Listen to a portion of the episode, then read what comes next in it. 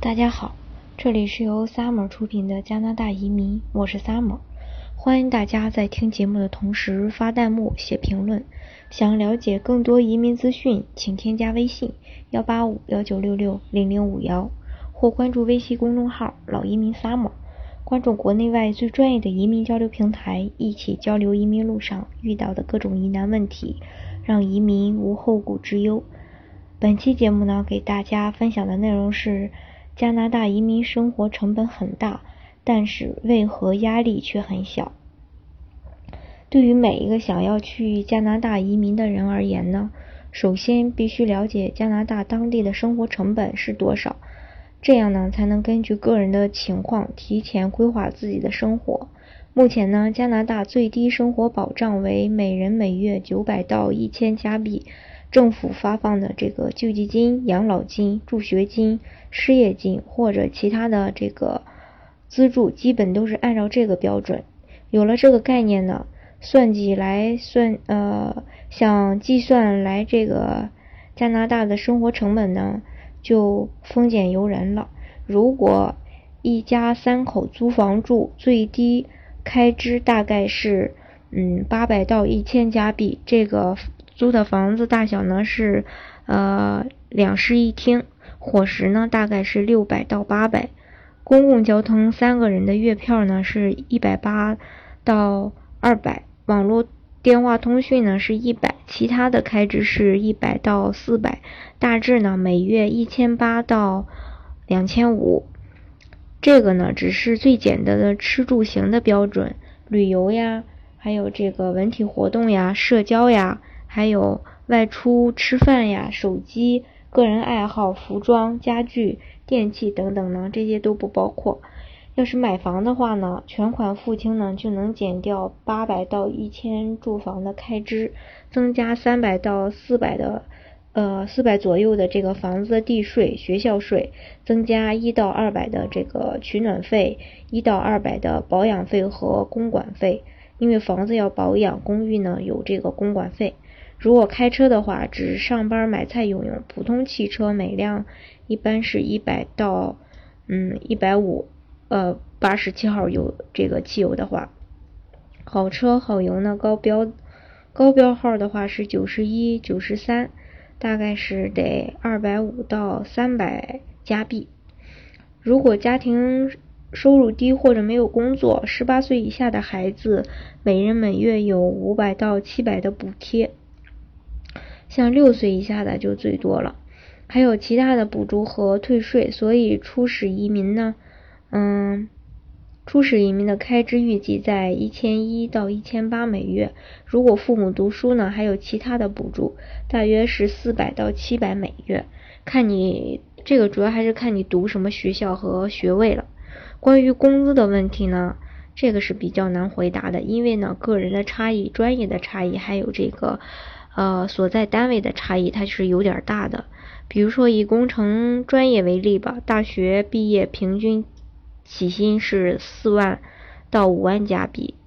嗯，有这个三到五年工作经验的大概是六万到十万加币，福利保险都有。超过十万呢，就要当这个领导或是盈利大公司的这个老资格的员工。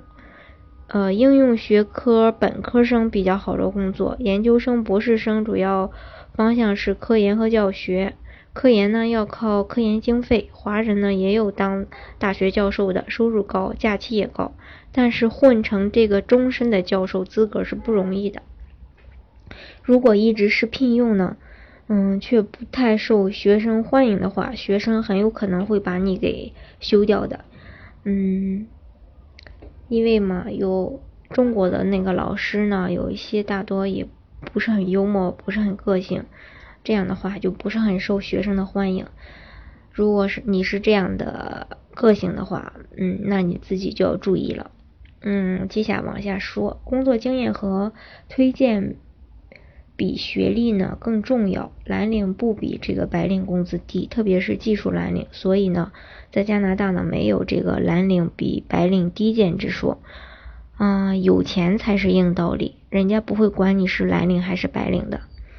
白领的最低起薪是两万五，中线的是在四到五万，普通的经理呢是五到八万。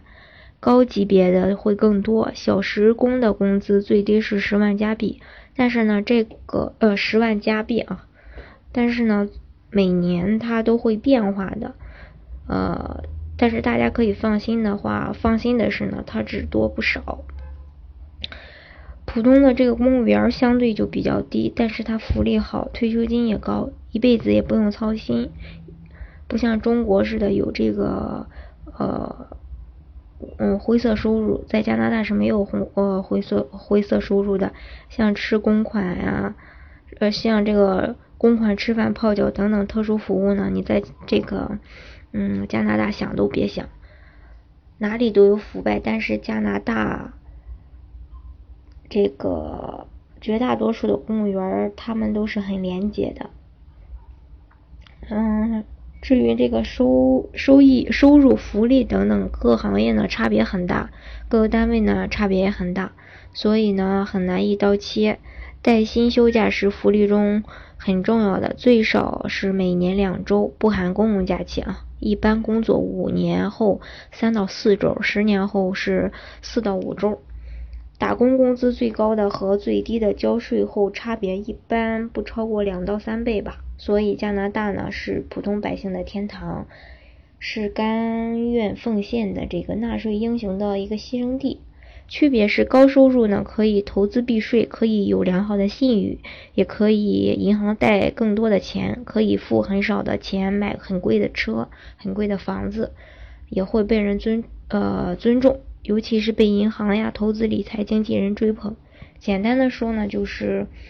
高收入就是靠高信誉、体面过日子，落入口袋的钱其实没有你想象的那么多。像刚毕业的大学生呢，只要有工作，付百分之五的首付，呃，就能买房、买车呢，不用付首付，嗯，每个月按揭就可以。每月呢，大概是二到三百的普通级别的日本、美国车，五百到七百奔驰、宝马，其他的豪车就更贵。车双保险是，嗯，八百到一千二不等。买二手车呢就更便宜了，嗯，嗯，我身边呢刚毕业的，刚毕业几年的大学生呢，找到工作后呢都买房买车，但是要精打细算的过日子。总体感觉呢比国内的大学生轻松快乐，也有奔头。这里呢是很单纯的正当收入，个人财务呢是对政府公开的、透明的。每一分都要交税，如果消费水平比收入高很多，这个是会被调查的。最低收入也比较高，现在呢每小时是加币。低收入人群的福利和生活水平呢也是比较高的，不用负担孩子的学费、伙食费，因为学校会管。全家人的医疗也不用付，还有这个也有廉价的房屋租，社区和教会还有各种免费服务，比如说中餐。衣物、孕妇的营养品、食品，还有孩子托管、夏令营、足球队、乐队、捐捐赠的等等，五花八门。嗯，以上呢也是为什么这个移民加拿大的人以后他压力嗯会比较小的这一个主要原因吧。嗯，以上呢就是今今天呢给大家分享的主要内容。嗯，大家还有什么疑问的话，或是说想了解加拿大的移民项目，或是说想知道自己到底适合做什么移民项目的话呢，可以添加我的微信幺八五幺九六六零零五幺，或关注微信公众号老移民 summer，关注国内外最专业的移民交流平台，一起交流移民路上遇到的各种疑难问题，让移民无后顾之忧。